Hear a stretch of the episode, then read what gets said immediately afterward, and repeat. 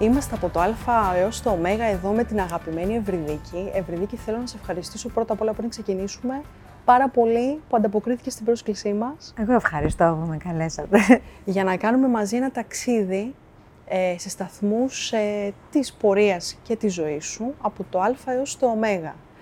Θα λειτουργήσουν τα γράμματα της αλφαβήτου σαν ε, όχημα ή όχι σαν όχημα, θα είναι η σταθμή μας σε κάθε ιστορία που θα έχεις να μοιραστείς μαζί μας.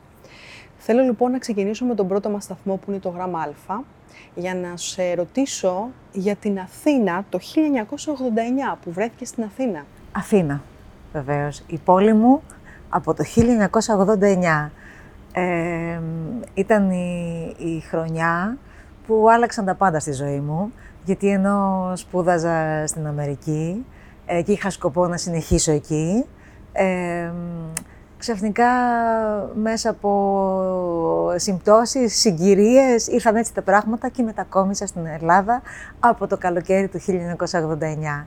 Και τότε ξεκίνησαν Η, η, σχέση μου με τη δισκογραφία, ε, οι, οι εμφανίσεις, ε, ο αγώνας για καριέρα. Ε, η Αθήνα λοιπόν ε, έγινε η πόλη μου, έγινε το σπίτι μου για τα τελευταία, και συνεχίζει να είναι, για τα τελευταία 30, πόσα, 33 χρόνια. Αρκετά. Εμένα μου φαίνεται σαν χθες πάντως. Δεν ξέρω, μου φαίνεται Σαν χθες. Σαν χθες. Ναι. Δηλαδή ότι έχει περάσει τόσο διάστημα. ο χρόνος περνάει γρήγορα, που σημαίνει ότι περνάμε καλά. Αυτό. Σωστά. Μου δίνεις μια καλή πάσα, μου είπες για Αμερική και το επόμενο γράμμα, το Β, θα μας ταξιδέψεις εισαγωγικά στην Αμερική και στη Βοστόνη συγκεκριμένα. να, το είδες. Πώς έρχονται τα πράγματα Ακριβώς. από την Αθήνα στη Βοστόνη. Ένα βήμα πίσω λοιπόν, στο Β. Στη Βοστόνη σπούδαζα. Ε, εκεί είναι το πολύ γνωστό, το διάσημο κολέγιο μουσικής, το Berklee College of Music. Ε, και είχα την τύχη να, να σπουδάσω εκεί, εκείνη τη χρονιά και ο λόγος είναι το, ότι δεν κατάφερα, δεν μπόρεσα να συνεχίσω επειδή ακριβώς ήρθα στην Αθήνα μετά. Λοιπόν, αλλά όποιος περάσει πραγματικά από, αυτό, από αυτή τη σχολή, ε, μαθαίνει πάρα πολλά, είναι τεράστια εμπειρία και ήμουν πάρα πολύ τυχερή που είχα έτσι την ευκαιρία να παρακολουθήσω μαθήματα σε, αυτή, σε αυτό το πανεπιστήμιο και να ζήσω για λίγο ως φοιτήτρια στην Αμερική. Και δεν το σκέφτηκες καθόλου να παραμείνεις, έτσι, στη, στην Αμερική. Σκέφτηκες να επιστρέψεις στην Ελλάδα, ε, όταν δόθηκε ευκαιρία. Δεν, δεν το σκέφτηκα καθόλου, δηλαδή δεν, ε, δεν μπήκα έτσι σε δίλημα, γιατί ε, μου έγινε πρόταση για κάτι που το ήθελα πάρα πολύ. Ήταν το όνειρό μου. Να, να γίνω τραγουδίστρια, ναι. να κάνω δίσκους. Άρα δεν ήρθα στην Ελλάδα ε, χωρίς να έχω κάτι πίσω, ενώ μία πρόταση. Έγινε η πρόταση, ε, υπογράψαμε ένα συμβόλαιο τότε μαζί με τον Γιώργο Θεοφάνους και έτσι αποφασίσαμε να μείνουμε στην Αθήνα. Και άλλη μια πάσα καλή μου δίνεις, γιατί στο γάμα είναι ο Γιώργος Θεοφάνους. Είδες τι ωραίο που κυλάει. Πώς έρχεται λοιπόν όλο αυτό, πώς ε, εξελίσσεται η ιστορία μας, ναι, χωρίς να έχουμε προετοιμαστεί καθόλου. Το ένα φέρνει το άλλο. Λοιπόν, ναι, Γιώργος Θεοφάνους, Θεοφάνους μεγάλο, μεγάλο κεφάλαιο στη ζωή μου. Ο άνθρωπος που γνώρισα από τότε που ήμασταν ε, μικρά παιδιά, γιατί ε, στα 18 σου είσαι μικρό Και πορευτήκαμε μαζί, κάναμε όνειρα, σπουδάσαμε μαζί, ήρθαμε στην Ελλάδα μαζί και ξεκινήσαμε την, την καριέρα μας. Ε, είναι ο άνθρωπος που μου χάρισε τα ωραιότερα μου τραγούδια, τις μεγαλύτερες μου επιτυχίες και βέβαια ένα παιδί ε, που είναι όλη μου η ζωή. Ο Άγγελος. Ο Άγγελος, ναι. Θα μπορούσε να ήταν και στο Α. και είπες τραγούδια ε, και θα συμπληρώσω εγώ διαχρονικά τραγούδια που αγαπάμε και ακούμε μέχρι σήμερα ναι. Και άνθρωποι που δεν είχαν γεννηθεί τότε τα αγαπάνε και τα ακούν μέχρι ναι. σήμερα. Ε, αυτό είναι που μου κάνει εντύπωση και με χαροποιεί ιδιαίτερα γιατί βλέπω σε, σε κάθε εμφάνιση. Εντάξει, όταν είναι άνθρωποι της ηλικίας μου, είτε και λίγο μικρότεροι, και στα 40 τους, που ήταν δηλαδή ε, ε, στην ε, δεκαετία των 90 όταν ξεκίνησα ήταν παιδιά είτε έφηβοι, καταλαβαίνω ότι ε, έχουν, ταυτίζονται περισσότερο με τα τραγούδια, τα αγαπάνε περισσότερο. Όταν όμως βλέπω μικρά παιδιά να τραγουδάνε σήμερα, ας πούμε, το μόνο που θυμάμαι και το μίσησέ με και το πόσο λίγο με ξέρεις, και χαίρομαι, αλλά και απορώ πώς γίνεται τα τραγούδια τελικά να φτάνουν σε όλες τις γενιές. Ναι, και έχουν αυτή τη δύναμη. Μάλλον έχει να κάνει με το πόσο καλό είναι ένα τραγούδι για να, για να αντέξει το χρόνο. Σωστά. Και εγώ ήμουν τυχερή που ε, ήταν στον δρόμο μου ο Γιώργος Θεοφάνους και μου έγραψε αυτά τα υπέροχα τραγούδια. Mm-hmm. Συνεχίζοντας, το Δέλτα θα μας πάει στο διαγωνισμό της, της Eurovision, που έχεις βρεθεί σε αυτή τη σκηνή της Eurovision αρκετές φορές, όχι τρεις, όπως γνωρίζουμε τουλάχιστον. Ναι. Ε, βρέθηκα έξι φορές συνολικά στο διαγωνισμό της Eurovision. Ε, η πρώτη φορά ήταν το 1983, ήμουνα μόλις 15 χρονών, ε, μαθήτρια του γυμνασίου, τρίτης γυμνασίου ή πρώτη ηλικίου, δεν θυμάμαι. Λοιπόν, ήταν η πρώτη φορά που βρέθηκα όμως ε, πάνω στη σκηνή σε μια τόσο επαγγελματική διοργάνωση και εκεί ήταν που πήρα την απόφαση ότι θα ασχοληθώ επαγγελματικά με το τραγούδι. Εννοείται ότι ήταν παιδικό μου όνειρο το να, το να λάβω μέρος στο διαγωνισμό της Eurovision. Ε, σαν παιδί που γεννήθηκα και μεγάλωσα στην Κύπρο, ήταν το μεγαλύτερο γεγονός, ε, ξέρεις, κάθε χρόνο. Αυτό περιμέναμε όλοι και όσοι ασχολούμασταν με τη μουσική, είτε επαγγελματικά είτε ερασιτεχνικά, είχαμε ένα στόχο, να, να εκπροσωπήσουμε την Κύπρο στο διαγωνισμό της ναι. Eurovision. Δεν υπήρχε δηλαδή τότε κάτι άλλο. Και είχα την ευτυχία πραγματικά να το κάνω τρεις φορές σαν σόλο ερμηνεύτρια, κυρία ερμηνεύτρια, και άλλες τρεις φορές στα φωνητικά. Έχει κλείσει το κεφάλαιο Eurovision για την Ευρεδίκη. Έχει κλείσει, ναι, έχει κλείσει. Έξι φορές, εντάξει, Είναι πάρα πολλές οι φορές που πήγα και το έχω ζήσει, το, το όνειρο αυτό, το χάρηκα, ε, εντάξει. Στο ε συνεχίζοντας, θέλω να μου πεις τι σχέση έχει λοιπόν η Ευρυδίκη ε με τους Evanescence;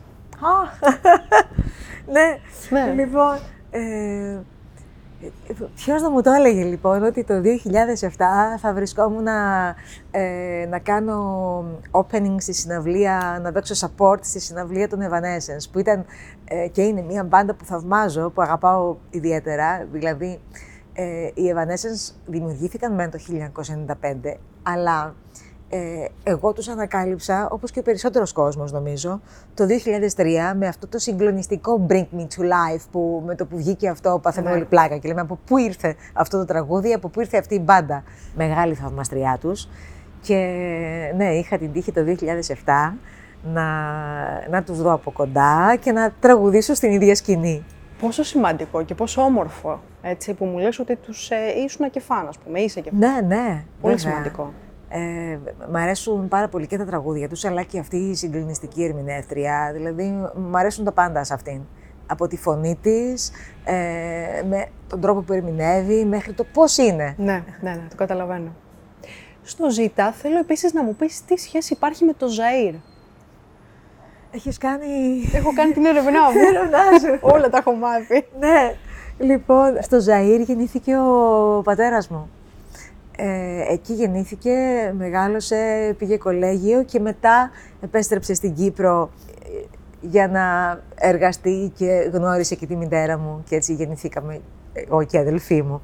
Και ο μπαμπάς μου είναι ιδιαίτερα έτσι, συνδεδεμένος ε, και συγκινείται κάθε φορά που ε, μας λέει ιστορίες από τα χρόνια εκείνα, τα παιδικά εφηβικά του χρόνια. Ναι ε, στο, στο Κόγκο, όπως το λέει ο μπαμπάς μου. Ήταν το, το βελγικό Κόγκο. Συνεχίζοντας το ΙΤΑ, είναι μια πιο γενική λέξη και θέλω να σου δώσω τη λέξη ήρωες. Ήρωες. Οι ήρωες για τον καθένα μας είναι, ε, είναι διαφορετικοί και, ε, και ε, ανάλογα και την ηλικία μας. Δηλαδή υπάρχουν οι, υπάρχουν οι μυθικοί ήρωες, ας πούμε. Υπάρχουν οι ιστορικοί ήρωες. Σωστά. Υπάρχουν και οι ήρωες ε, της ζωής μας, που είναι για μένα προσωπικά οι γονείς μου, γιατί αυτοί ε, με έφεραν στη ζωή, γιατί αυτοί μου έμαθαν τα πάντα, γιατί ε, αυτοί θυσίασαν τα πάντα στη δική τους ζωή για να έχω εγώ και η αδελφή μου ό,τι επιθυμούμε, γιατί σε αυτούς χρωστάω αυτό που είμαι σήμερα. Ε, και υπάρχουν και ήρωες που, που βλέπουμε καθημερινά, Σωστά. οπουδήποτε, είτε στον δρόμο, είτε ε, για ανθρώπους που μαθαίνουμε ότι έχουν ε, κάνει ε, πράξεις που βοηθούν τους συνανθρώπους μας. Ε, θεωρώ πραγματικά, ειδικά την εποχή που ζούμε, που είναι πολύ δύσκολη, που ο καθένας είναι κλεισμένος στον μικρό κοσμό του και νοιάζεται μόνο για τα δικά του πράγματα, ε, θεωρώ ότι οι πραγματικοί ήρωες είναι αυτοί που, που δίνουν τα πάντα για να βοηθήσουν τους ανθρώπους μας που έχουν ε, και πολλές φορές ε, θυσιάζοντας πράγματα από τη δική τους ε, ζωή. Ε, αυτοί που δεν τα έχουν όλα και παρόλα αυτά μοιράζονται Ναι. ό,τι έχουν και δεν έχουν με τους άλλους. Μμμ. Στο Θ είναι η Θεοκλέους Εύη. Δεν το ήξερα εγώ για το Εύη. Ναι. Ε, Εύη με φώναζαν όταν ήμουν μικρή ε, στην Κύπρο ε, και μέχρι και σήμερα η μαμά μου και η αδελφή μου, όσοι με ξέρουν δηλαδή ε, προδισκογραφίας, Ναι. ε, με φωνάζουν Εύη. Με βάφτισαν Ευρυδίκη, αλλά έτσι με φώναζαν όλοι. Στο σχολείο, στο σπίτι. Δηλαδή το όνομα Ευρυδίκη μεγάλωσα για να το αγαπήσω, είναι η αλήθεια. Όταν ήμουν μικρή δεν το ήθελα καθόλου. Το οποίο είναι πανέμορφο όνομα. Είναι πανέμορφο, αλλά τότε δεν υπήρχαν πολλές ευρυδίκες, ξέρεις. Ήταν και σπάνιο. Ήταν και λίγο. Δηλαδή, υπήρχε και στην Κύπρο τότε στο, στο σχολείο, δεν ξέρω από πού βγαίνει αυτό. Αλλά τα παιδάκια, ξέρεις, που είναι λίγο σκληρά και Ναι. κοροϊδεύουν και αυτό. Υπήρχε ένα κάτι που συνόδευε το όνομα αυτό. Και μου το λέγανε τα άλλα παιδιά. Δεν ξέρω αν μπορώ να το πω. Να το πεις. Να το πω. Ναι. Λέγανε Ευρυδίκη το καθήκη. Τι ωραία. Απίστευτο. Λοιπόν, και δεν μου άρεσε το όνομά μου Άκου εξαιτίας να αυτού. δεις. Ναι. Λοιπόν, και με φωνάζαν Εύη. Λοιπόν, όταν, ήρθα στη, ε, όταν πήγα πρώτη φορά στο Παρίσι, στο Studio de Varieté για σπουδές, ε, οι Γάλλοι συμφοιτητές μου και καθηγητές μου με ρωτούσαν Ευή, Ευή, γιατί αυτοί τονίζουν στη λίγουσα και λέγανε Ευή. Από πού βγαίνει το Ευή. Ε, λέω Ευρυδίκη, δηλαδή Ριντής. Ε, έχουν μια μεγάλη αγάπη ε, στην αρχαία Ελλάδα και στα αρχαία ελληνικά ονόματα και μου είπαν ε, γιατί έχεις τόσο ωραίο όνομα και θες Ναι. να σε φωνάζουμε Εύη. Ναι. Και άρχισα τότε έτσι λίγο να μπαίνω στη διαδικασία να αρχίσω να χρησιμοποιώ το όνομά μου. Να αναθεωρείς. Ναι. Πολύ σωστά. Όχι, πο- πολύ καλά έκαναν λοιπόν και εδώ επισήμαναν και το Ναι. χρησιμοποιείς. Ευρυδίκη στο Ιώτα, ε, θα ήθελα να μοιραστείς μαζί μας μια ιστορία από την Κύπρο και συγκεκριμένα από την εισβολή, γιατί γνωρίζω ότι έχεις μνήμες από την εισβολή. Η ιστορία από την εισβολή ήταν, ήταν το 1974. Ήμουνα μόλις 6 χρονών ε, και θυμάμαι, θα, θα σας πω το εξής, ε, αυτή την ιστορία, ότι ε, μαζευτήκαμε στο σπίτι του παππού και της γιαγιάς στη Λεμεσό, που ήταν θεωρητικά πιο μακριά ε, και πιστεύαμε ότι εκεί δεν θα κινδυνεύαμε. Μας πήραν λοιπόν οι γονείς μου με την αδελφή μου. Ε, το σπιτάκι του παππού και της γιαγιάς ήταν ένα πολύ μικρό σπίτι, αλλά είχε μια, ήταν σε ένα μεγάλο χωράφι και μια τεράστια αυλή με μια κλιματαριά. Ε, και εκεί στρώσαν ε, πολλά στρώματα και με το που ξεκίνησε ο πόλεμος, ε, αυτό που θυμάμαι ότι άρχισαν να μαζεύονται οι συγγενείς του πατέρα μου που έμεναν στα κατεχόμενα, στην Κερίνια και στη Λάπιθο, προσπαθώντας να ξεφύγουν από τους Τούρκους, ε, έρχονταν όσο πιο μακριά μπορούσαν και έφταναν στη Λεμεσό και τους φιλοξενούσαμε όλους εκεί στο σπιτάκι και μέναμε όλοι μαζί κάτω από την κλιματαριά. Ε, και εκεί ζήσαμε τα πάντα εννοείται. Πολλές και διαφορετικές ε, στιγμές, πολλά και διαφορετικά συναισθήματα υπάρχουν μέσα μου ε, και ιστορίες μέσα στο μυαλό μου γιατί ε, ήμασταν όλα τα παιδάκια μαζί και εκεί που παίζαμε την, ε, ανέμελα, ας πούμε, γιατί τα παιδιά τι μπορούν να καταλαβαίνουν, ας πούμε, αλλά την ίδια στιγμή να χτυπούν οι σιρήνες και να τρέχουμε να κρυφτούμε κάτω από κρεβάτια ή κάτω από τραπέζια, ε, μην τυχόν και γίνει βομβαρδισμός. Να ακούμε τις ιστορίες των μεγάλων, ε, τις συζητήσεις τους, ε, ε, για τους ε, δικούς μας ανθρώπους που ήταν στον πόλεμο και πολεμούσαν και δεν είχαμε νέα τους και δεν ξέραμε αν θα γυρίσουν ή όχι. Γενικά αυτό που θυμάμαι σαν παιδί είναι ότι ε, ο, ο πόλεμος φάνταζε στο μυαλό μου σαν ένα τέρας, σαν κάτι που ε, δεν μπορούσαμε να γλιτώσουμε από αυτό και το πώς από τη μία στιγμή στην άλλη μπορεί να αλλάξει η ζωή σου, να χάσεις το σπίτι σου, ε, να βρεθείς στο δρόμο, ε, στην ίδια σου την πατρίδα. Θυμάμαι τα, τα τσαντήρια, τα, τα αντίσκηνα που στήθηκαν Ναι. από τη μία στιγμή στην άλλη για, για να μείνουν οι πρόσφυγες. Ναι. Δηλαδή σε μια χώρα ε, 500 τότε χιλιάδων κατοίκων, οι 200.000 ήταν πρόσφυγες. Μιλάμε για φοβερά πράγματα. Ναι. Στο σχολείο μετά, τα συσίτια. Ε, μεγαλώναμε όλα τα παιδιά μαζί, πηγαίναμε σχολείο, ε, έρχονταν τα προσφυγόπουλα, ε, ξεκίνησε το σχολείο και ακόμα μένανε σε αντίσκηνα. Και έρχονταν από τα αντίσκηνα με την ποδιά τους, με τη τσάντα τους, με τα βιβλία τους και μοίραζαν συσσίτια στο σχολείο γιατί δεν είχαν να φάνε. Συγκλονιστικές ιστορίες. Φρίκη, μόνο, ο πόλεμος μόνο φρίκη μπορεί να φέρει. Ναι. Θα παραμείνω στην Κύπρο, στο ΚΑΠΑ, ε, για να σου δώσω βέβαια τη λέξη Κύπρος. Κύπρος για την Ευρυδίκη, λοιπόν. Η πατρίδα μου, το σπίτι μου, ε, τα ωραιότερα χρόνια, ε, τα παιδικά μου και τα εφηβικά μου, οι, οι πρώτοι έρωτες, τα πρώτα πάρτι, η μουσική που γέμιζε τη ζωή μου, τα παιχνίδια στην αυλή του παππού και της γιαγιάς, ε, τα, το σχολείο, οι φίλες μου, ε, οι άνθρωποι μου, η οικογένειά μου, ε, όλα αυτά μαζί είναι, είναι η Κύπρος για μένα. Πολύ σημαντικά όλα. Ναι, και είναι, είναι ο τόπος που αγαπάω περισσότερο, είναι ο τόπος που νοιάζομαι περισσότερο, είναι ο, ο κρυφός πόθος της επιστροφής. Θα επέστρεφες Κύπρο δηλαδή, έτσι, υπό κάποιες συνθήκες. Θα επέστρεφα βέβαια. Ε, όχι ακόμα όμως. Ναι, το καταλαβαίνω βέβαια. Ναι.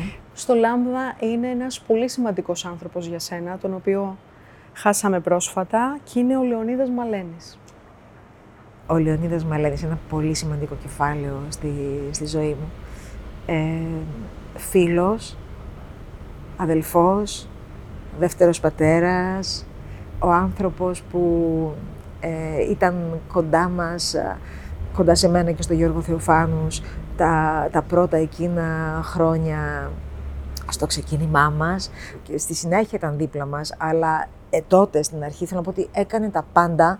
Ε, ήταν ο άνθρωπος βασικά που μεσολάβησε ε, και μας το έκανε και έκπληξη. Αυτός ήταν που έδωσε την κασέτα τότε στον ε, Σεκόντο Μπουχάγερ και στον Φίλιππο Παπαθεοδόρου, προτείνοντας να μας ακούσουν και ε, να δουν αν τους ενδιαφέρει έτσι, ε, η δουλειά μας, η φωνή μου.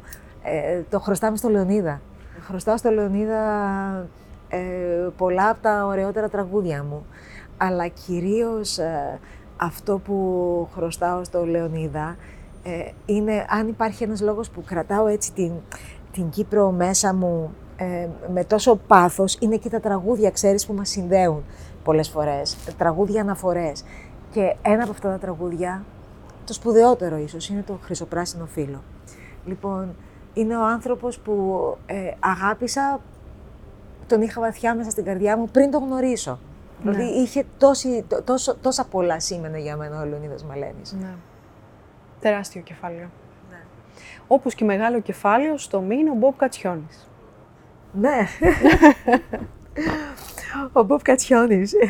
Ο, ο Μπομπ Κατσιόνης είναι ο άνθρωπός μου. Ε, είναι η ζωή μου. Και μουσικός και ο ίδιος. Ναι.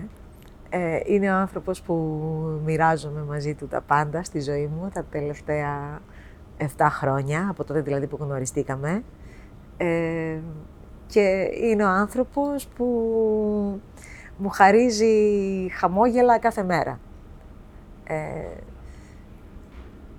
ε αισθάνομαι πραγματικά πάρα πολλά. Πάρα, πήγα να το πω κυπριακά, είδες; Μιλήσαμε τόσο πολύ για την Κύπρο πριν. Θα σου έλεγα πάρα πολλά τυχερή. Ναι. πάρα πολύ τυχερή που, που ήρθε ο, ο Μπομπ στη ζωή μου σε μια στιγμή που ε, όταν, ε, όταν δεν τον περίμενα. Ναι σε μια στιγμή που αυτό που έψαχνα ήταν τον εαυτό μου, ήθελα να είμαι μόνη μου και ε, ή αν θες, ε, είχα χάσει λίγο την εμπιστοσύνη μου στους ανθρώπους. Και ο, ο Θεός μου έκανε το, το καλύτερο δώρο. Και το καλό είναι ότι όμορφα πράγματα μας συμβαίνουν εκεί που δεν το περιμένουμε, πολλές φορές. Ναι. Η εκπλήξη της ζωής. Η εκπλήξη της ζωής, τα δώρα της ζωής. Τα δώρα της ζωής, σωστά. Στον ή θα πάμε στο νέο ψυχικό, στη γειτονιά σου. Ναι, καινούργια γειτονιά. Τα τελευταία δυόμιση χρόνια. Ε, όλα τα χρόνια που βρίσκομαι στην Ελλάδα, ε, ζω, ήμουνα παιδί των νοτίων προαστίων. Ε, γλυφάδα, βούλα, παλαιοφάλιρο, και αποφασίσαμε πριν ε, δυόμιση χρόνια με το Bob να μετακομίσουμε στο νέο ψυχικό, να κάνουμε εκεί το σπίτι μας, ε, το στούντιό μας. Και τελικά μπορώ να σου πω ότι είμαι ερωτευμένη με αυτή την περιοχή. Μ' αρέσει πάρα πολύ, μ' αρέσει πάρα πολύ αυτή η γειτονιά. Το ότι έχω τα πάντα γύρω μου, ε, είμαι στο κέντρο, Ε, βγαίνω κάθε μέρα με το καροτσάκι μου όπως βγαίνουν οι γιαγιούλες, ξέρεις, και πηγαίνω και κάτω τα ψώνια μου με τα πόδια. Ναι. Μ' αρέσει πάρα πολύ. Είναι και ήσυχα. Είναι ήσυχη η γειτονιά. Ναι. Η περιοχή, όχι η γειτονιά. Είναι Ναι. ήσυχη η περιοχή. Ναι. Στο ξύ, έχω το ξεκίνημα μου. Μίλησες για το ξεκίνημα. Δεν, θε- δεν ξέρω αν θα θέλεις να προσθέσεις κάτι, ακούγοντας τη λέξη ξεκίνημα. Ξεκίνημα. Έχω κάνει πολλά ξεκινήματα στη ζωή μου, η αλήθεια είναι. Ε, και κάθε φορά έχω την αίσθηση, ακόμα και τώρα, δηλαδή σε σχέση με τη δουλειά μου, ακόμα και τώρα, αν με ρωτήσεις, θα σου πω ότι είμαι στην αρχή. Δηλαδή, κάθε φορά που κάνω κάτι καινούριο, Ναι. νιώθω ότι ξεκινάω από την αρχή. Μμμ. Ε, ίσως ε, γιατί ε, είμαι ένας άνθρωπος που δεν επαναπάβεται, ψάχνομαι διαρκώς, ε, μ' αρέσει να εξελίσσομαι, ε, μ' αρέσει να κάνω διαφορετικά πράγματα και μ, ναι, και είναι πραγματικά σαν να κάνω συν- συνέχεια καινούργια ξεκινήματα. Ξεκινήματα. Στο μικρόν θέλω να σου δώσω τη λέξη οικογένεια. Οικογένεια. Ε, το Α και το Ω. ε, δεν υπάρχει τίποτα πιο σημαντικό ε, από την οικογένεια. Ε, μεγάλωσα σε μια μεγάλη οικογένεια και δεν αναφέρομαι μόνο στην οικογένεια την δική μας, ενώ η μαμά, ο μπαμπάς, εγώ και η αδελφή μου. Ε, αναφέρομαι στην μεγαλύτερη μας οικογένεια, Μμμ. που ξεκινάει από τον παππού και τη γιαγιά, ε, που, ε, με πολλούς θείους, πολλά ξαδέλφια, ε, όλοι αγαπημένοι, όλοι λατρεύαμε τη μουσική. Και αυτό που θυμάμαι είναι τα, τις Κυριακές στο σπίτι του παππού και της γιαγιάς, που μαζευόμασταν όλοι και στείναμε ε, γιορτές ε, με μουσικές, χορούς. Δηλαδή εί- είμαστε πολύ, ειδικά η οικογένεια που είναι από τη Λεμεσό, το έχουν οι Λεμεσανοί αυτό, τους λέμε είναι οι Λετζέδες. Μάλιστα. Λοιπόν, και μαζευόμασταν λοιπόν στη, στη Λεμεσό κάθε Κυριακή και κάναμε και στείναμε γιορτές. Λατρεύω την οικογένειά μου. μας λείπει αυτό, δεν μας λείπει, οι γιορτές που λες; Ναι, Και η μάζοξη; ναι. Εμένα μου λείπει πάρα πολύ, όπως μου λείπουν και οι δικοί μου πάρα πολύ, γιατί Μμ. είναι όλοι τους στην Κύπρο. Ναι. Ε, γι' αυτό και φροντίζω να πηγαίνω όσο πιο συχνά μπορώ. Η αλήθεια είναι ότι ε, όλο αυτό που, ε, που είχαμε συνηθίσει και που, και που ήταν για μας ε, ξεχωριστό ό- όσο, ήμουνα, όσο ζούσα στην Κύπρο, συνεχιζότανε τα- και τα επόμενα χρόνια και είναι κάτι που ζήλευα. ναι. Ε, μέχρι, ε, μέχρι βέβαια που έφυγαν ο παππούς και η γιαγιά και ε, τότε συνειδητοποιείς ότι ένα, ένα κομμάτι της ζωής σου είναι σαν να, σαν να μπαίνει σε ένα κουτί. ναι. Δεν, ξέρεις, αρχίζουμε και φτιάχνουμε κουτάκια από ένα Σωστά. σημείο και μετά. Σωστά. Ε, όταν χάνουμε τους ανθρώπους που έχουμε μεγαλώσει μαζί τους, Μμμ. ε, ε, ή μάλλον όσο μεγαλώνουμε εμείς οι ίδιοι, ε, αρχίζουμε και βλέπουμε τη ζωή διαφορετικά, Διαφορετικά. και συνειδητοποιούμε ότι ε, τίποτα δεν είναι για πάντα Μμμ. και πρέπει να ζούμε την κάθε στιγμή και να τη χαιρόμαστε την κάθε στιγμή. Βέβαια. Το πι θα μας ταξιδέψει και πάλι για να πάμε στο Παρίσι. Έχεις βρεθεί στο Παρίσι. Ναι. Εντάξει, το Παρίσι ήταν, ε, ήταν ε, μια πόλη που αγαπούσα, από, τέλος πάντων είχα ερωτευτεί από τότε που ήμουν μικρό παιδί, όταν ανακάτευα εκεί τους δίσκους στη δισκοθήκη του πατέρα μου και ανακάλυψα την Edith Piaf και τον Jacques Brel και μ, ερωτεύτηκα το γαλλικό τραγούδι, συνεπώς και το Παρίσι. Μμμ. Ήταν όνειρό μου να, να σπουδάσω στο Παρίσι, να ζήσω στο Παρίσι. Ε, το επισκέφθηκα αρκετές φορές. Δεν κατάφερα να ζήσω εκεί, ε, όπως ονειρευόμουν μικρή. Ήρθαν αλλιώς τα πράγματα, αλλά είναι μια πόλη που ξεχωρίζω. Και αυτό που έχω να πω εγώ σαν σχόλιο και μάλιστα πριν έρθω τώρα εδώ για τη συνέντευξή μας, είναι που έχω ακούσει από διάφορο κόσμο, μα τι ωραία που ε, ερμηνεύει ε, η Ευρυδίκη τα γαλλικά τραγούδια και πόσο όμορφη παράσταση που έχεις κάνει με αφιέρωμα στο γαλλικό τραγούδι, έτσι, διάφορες Ε, παραστάσεις. είχα κάνει το- τέλος Οκτωβρίου μια πολύ έτσι, ιδιαίτερη παράσταση στο, στο Half Note Μμμ. ε, με τον τίτλο Bohème. Μάμα. Ε, και μ, ήταν πραγματικά ο, από τα ωραιότερα πράγματα που έχω κάνει στη ζωή μου.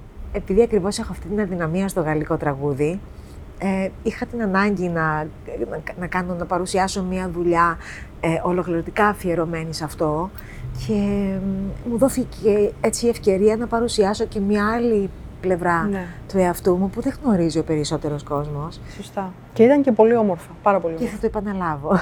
Αυτό είναι Χαιρόμαστε. σίγουρο. Χαιρόμαστε πολύ γι' αυτό. Στο ρο είναι η ροκ πλευρά της Ευρυδίκης. Ναι, υπάρχει. Το ροκ. το βγάζεις πολύ. Υπάρχει και αυτή η πλευρά. Αγαπάω πάρα πολύ τη ροκ μουσική.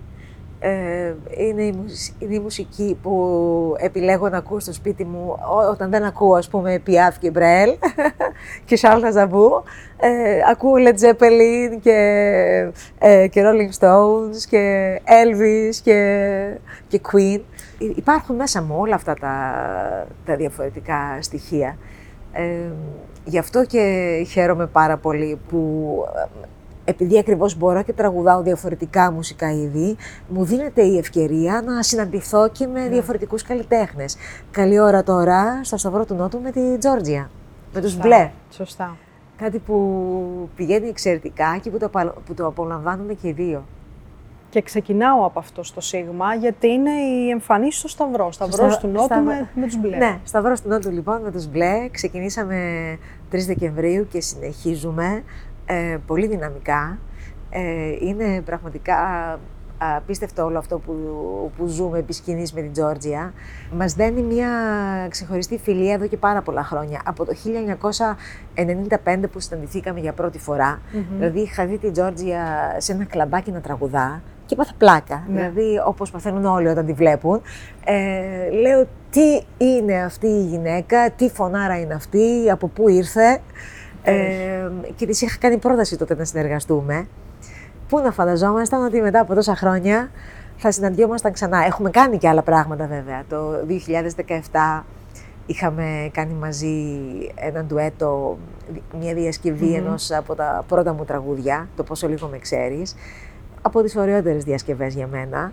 Και από τότε συμφωνήσω. αρχίσαμε να συζητούμε το πότε θα βρεθούμε μαζί επί σκηνής για μια πιο ολοκληρωμένη συνεργασία.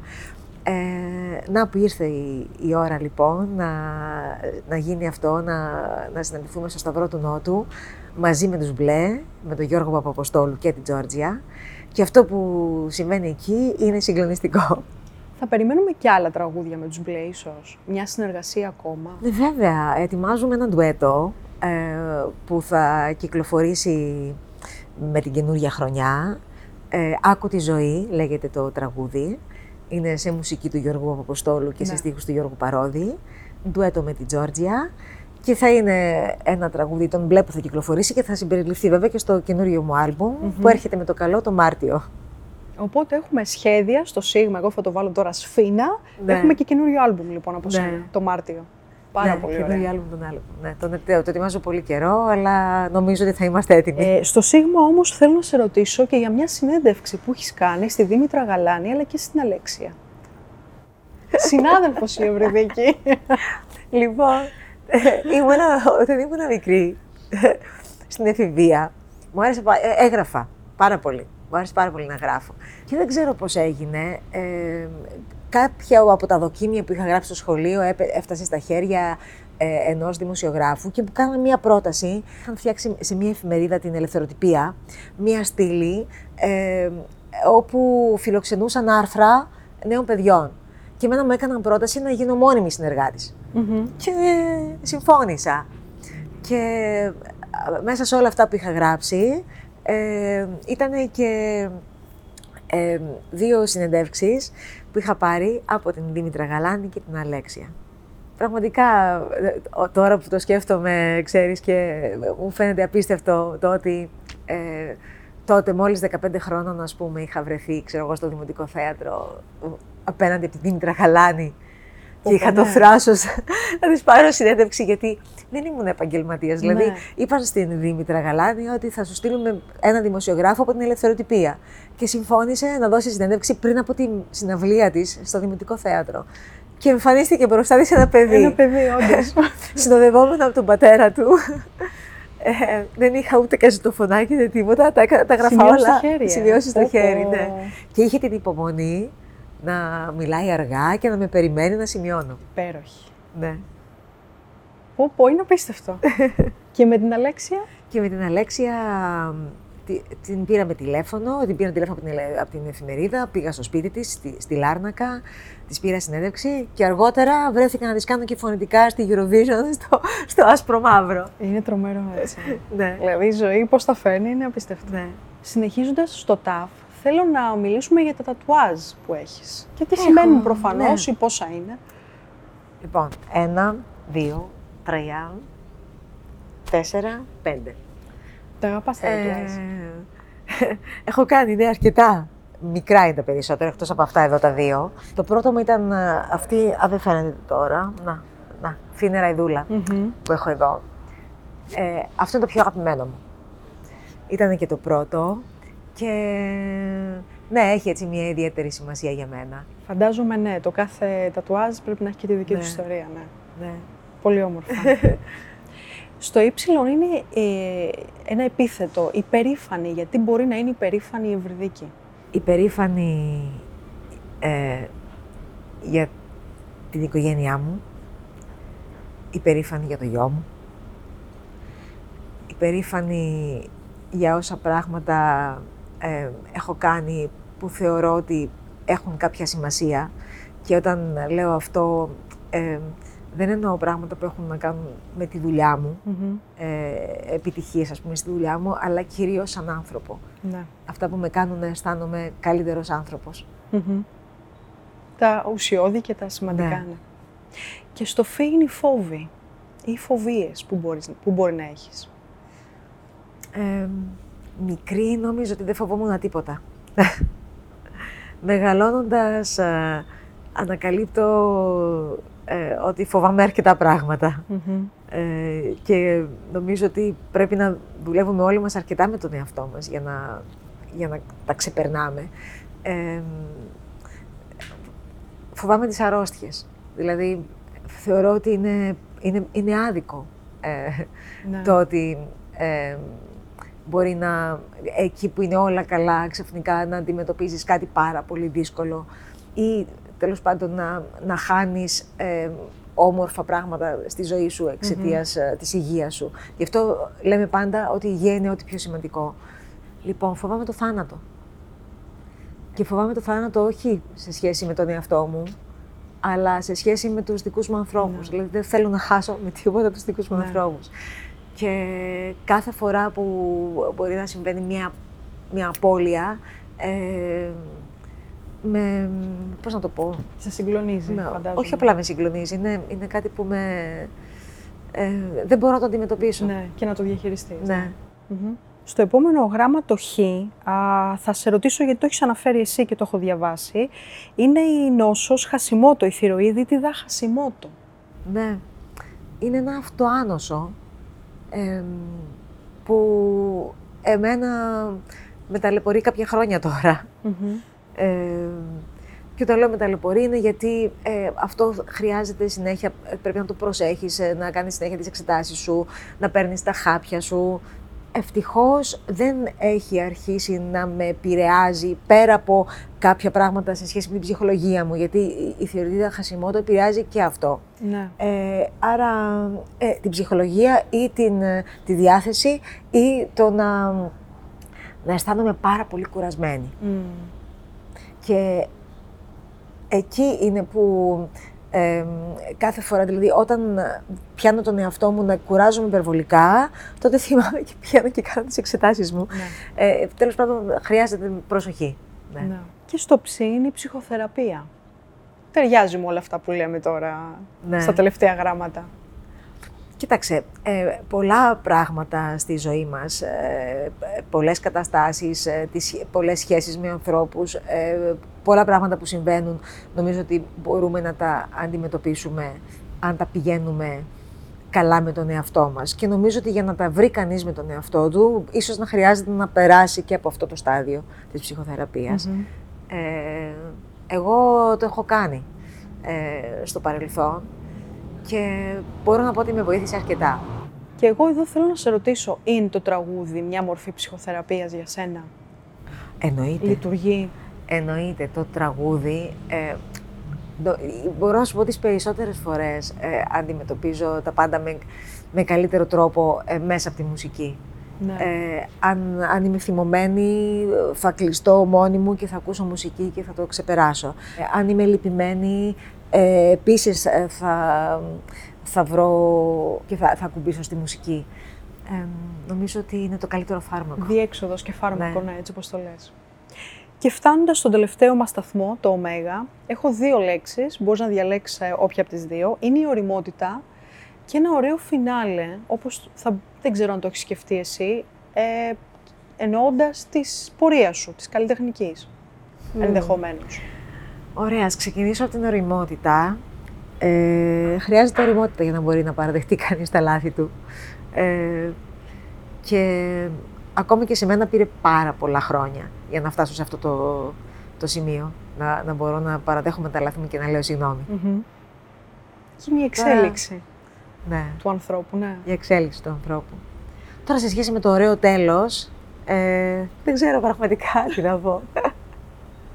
Είναι κάτι που εύχομαι για τα πάντα στη ζωή μου. Είμαι κορίτσι το- ε, του, το- του παραμυθιού. Ε, μου άρεσαν τα παραμύθια και θέλω στα πάντα να υπάρχει ε, ευτυχισμένο τέλος. Ένα happy end. Ένα happy end, ναι, Στο σε εύχομαι. όλα.